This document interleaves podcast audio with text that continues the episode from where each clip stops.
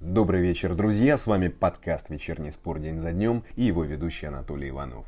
Я расскажу о главных событиях дня и о том, что нас ждет на неделе. Сегодня 31 мая. Дзюбу признали лучшим игроком «Зенита», «Спартак» отдал игрока «Фейнорд». Но об этом позже. Сперва традиционный экскурс в историю – 31 мая 1891 в Владивостоке заложили Транссибирскую магистраль. Ее длина 9288 километров. Это самая длинная железная дорога в мире. В этот день, в 1894 американский врач Джон Келлок запатентовал кукурузные хлопья. 31 мая 2003 в Париже сел последний «Конкорд». Сверхзвуковой лайнер достигал скорости в 2500 км в час. Рейс Лондон-Нью-Йорк занимал 3 часа 20 минут. А что спорт? 31 мая 2002 в Японии и Южной Корее стартовал чемпионат мира по футболу. Кому-то он запомнился сенсационными результатами корейцев, которые вышли из группы, прошли Италию и Испанию в плей-офф, проиграли в полуфинале немцам, а потом проиграли туркам в матче за третье место. Кому-то запомнился прической Роналда, голами Рональдиньо, мне же тот турнир запомнился ужасным промахом Владимира Бесчастных в матче против Японии. Сборная России проиграла со счетом 0-1 и Бесчастных умудрился с нескольких метров не попасть в пустые ворота. Сборная России играла в группе с Японией, Бельгией и Тунисом и заняла третье место. А в финале Бразилия со счетом 2-0 обыграла Германию. Ну ладно, вот что будет в этом выпуске. Дзюбу признали лучшим игроком «Зенита» в сезоне. Себастьян Дриуси не собирается уходить из «Зенита». Фейнорд арендовал игрока «Спартака». В Италии сообщили об интересе «Динамо» к защитнику Милана. Зинченко сравнил игроков Манчестер Сити с животными. Антон Заболотный заключил пари в ЦСКА. Агуэра перешел в Барселону. И расписание главных событий недели. Начнем. Артема Дзюбу признали лучшим игроком «Зенита» в минувшем сезоне, сообщили в пресс-службе клуба. Так проголосовали болельщики. Дзюба набрал в опросе 43,22% голосов, опередив Андрея Мостового 23% и Далера Кузяева 19%. В минувшем сезоне Дзюба провел 34 матча, забил 22 мяча и сделал 8 результативных передач. Стал лучшим бомбардиром РПЛ. Также лучшим игроком сезона его признали на статистическом портале Хускор. Что ж, хейтеры могут плеваться сколько угодно, на то они и хейтеры критикующий без причины и смешивающий личную жизнь с профессиональными навыками. Дзюба лучший бомбардир, и он не просто столб, а игрок по меркам РПЛ. Тонкий и умный, давайте не будем спорить. Не забывайте, что оттаскивая защитников, перехватывая их внимание, он создавал шансы для партнеров. Но вряд ли Азмун забил бы 19 мячей, если бы играл один, а не в паре. По российским меркам Дзюба топовый нападающий, сильный, мощный, забивной и думающий. Продавить, отдать, решить. Ну, что еще? нужно. Да, в «Зените» сезон провели многие сильно, но не думаю, что признание Дзюбы это такой уж форс-мажор и странное решение. Идем дальше. Себастьян Дриуси не собирается уходить из «Зенита», заявил «Спорту-24» агент аргентинца Эрнан Берман.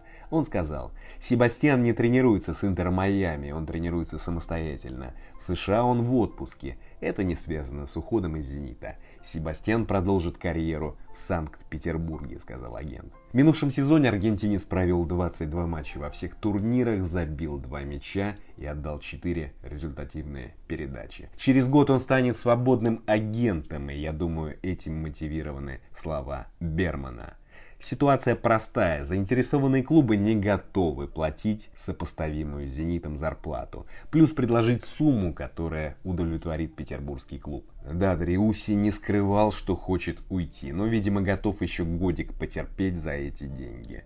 Аргентинец дает отличный объем и работу в прессинге, но «Зениту» все-таки нужен фланговый игрок, а не Дриуси. Плюс Дриуси, естественно, не нравится там играть. Он хочет играть в центре нападения, но должен понимать, что при Дзюбе и Азмуне это невозможно. Получается не очень славно для «Зенита». Усилиться ведь не получится из-за забитой заявки по легионерам. С другой стороны, на месте боссов «Зенита» я бы начал переговоры о возможной натурализации Дриуси. А что? Он перестанет считаться легионером, получит продление контракта на лимитных условиях. Вот только вопрос, нужно ли это Дриуси. А для клуба это было бы плюсом. Идем дальше. Фейнорд на год арендовал у Спартака Гуса Тиля. Об этом чемпионату сообщил директор Спартака по коммуникациям с общественностью Антон Фетисов. Он сказал, Спартак имеет право вернуть игрока, если он проведет менее 50% матчей в период со 2 июля по 1 января, при этом будучи не дисквалифицированным и здоровым, сказал Фетисов. В минувшем сезоне 23-летний голландский центральный полузащитник играл во Фрайбурге. Причем в Бундеслиге сыграл 120 минут за 7 матчей. Еще 4 игры сыграл за вторую команду. Друзья, поразительная история. Спартак купил Тиля за 18 миллионов евро. Северной надбавкой эта цена была, ну, в принципе, оправдана. Тиль считался талантом. И что с ним произошло, трудно сказать. Возможно, человек не был готов к переезду в другую страну. Вполне вероятно. Тлетворное влияние денег я исключаю. Вазет он же не за 100 евро все-таки играл. И тем более его вызывали в сборную Голландии. В общем, в «Спартаке» приняли правильное решение. Возможно, на родине он обретет уверенность и кондиции простите за банальность, заматереет и окрепнет, в первую очередь морально. Идем дальше. В «Динамо» сделали запрос по трансферу 28-летнего левого защитника Милана Диего Лаксальта, сообщил в Твиттере журналист Николас Кира. Ну слушайте, уже не смешно, но агент уругвайца пытается продать клиента в России уже года 3-4, если не 5. И все у него не получается. Каждое трансферное окно мы читаем одно и то же. Какие только клубы, якобы заинтересованные в Лаксальте, не называли. «Зенит», «Локомотив», «ЦСКА», «Краснодар». Все и не вспомнить. Но, кстати, при этом не исключаю, что в этот раз агенту удалось. В «Динамо» один левый защитник. Контракт Лаксальта с Миланом закончится следующим летом. Прибавьте к этому упорного агента, мечтающего о российских деньгах. Когда-то Лаксальт был топом, а в минувшем сезоне не играл стабильно в аренде в Селтике. Но, возможно, в Динамо слишком податливые, и агент слишком убедителен. Идем дальше. Александр Зинченко сравнил себя и одноклубников с животными. Украинский футболист Манчестер Сити опубликовал в Инстаграме фотографию. На ней он лежит на поле лицом вниз, видимо, после финала Лиги Чемпионов. Подпись гласит Невозможно сейчас описать свои ощущения. Мы постарались выложиться на поле. Весь сезон мы пахали как животные, но этого оказалось недостаточно. Мы вернемся сильнее, и я уверен, что Манчестер Сити скоро выиграет, потому что вы этого заслуживаете, написал Зинченко. Что ж, можно понять горечь проигравшего в финале Лиги Чемпионов. Но неужели все так просто, если немножко применить логику? Неужели для достижения успеха достаточно пахать как животное?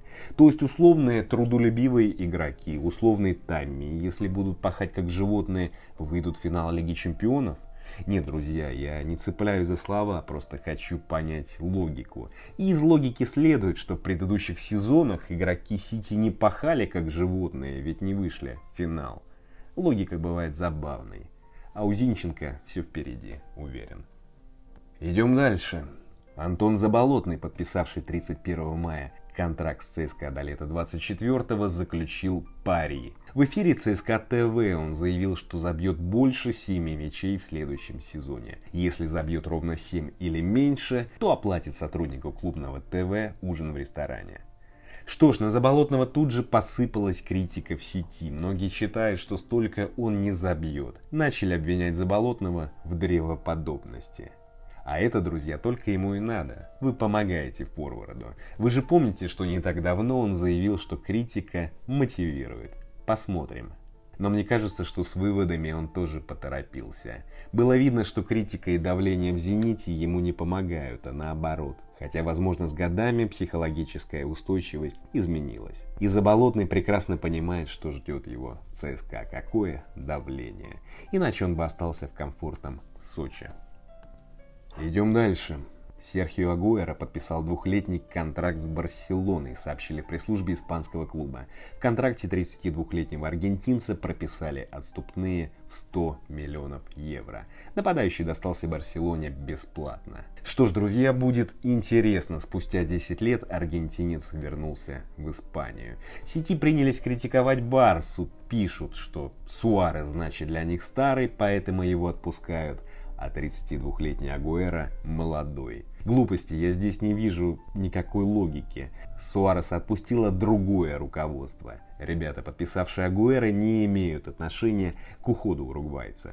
И что, получается, раз Суареса отпустили, это значит, что никто не нужен? Значит, что Агуэра плох, но не понимаю я логики этой критики. Вздор, друзья, после Англии, да еще и связки с Месси, Агуэро способен на то, чтобы побороться за звание лучшего бомбардира Ла Лиги. Причем не только в этом году.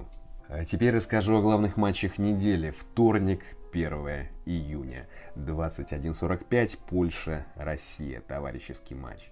2 июня в 22.00 сборная Дании, соперник России по группе на Евро, сыграет товарняк против Германии. В четверг 3 июня в 23.00 стартует седьмой тур отбора к чемпионату мира в Южной Америке. Аргентина-Чили – это лучший по вывеске матч. В субботу 5 в 18.00 стартует товарищеская игра Россия-Болгария. И не забудьте про чемпионат мира по хоккею. Он идет до 6 июня. На этом все, друзья. Спасибо. Встретимся в следующий понедельник. А теперь немного безе. Música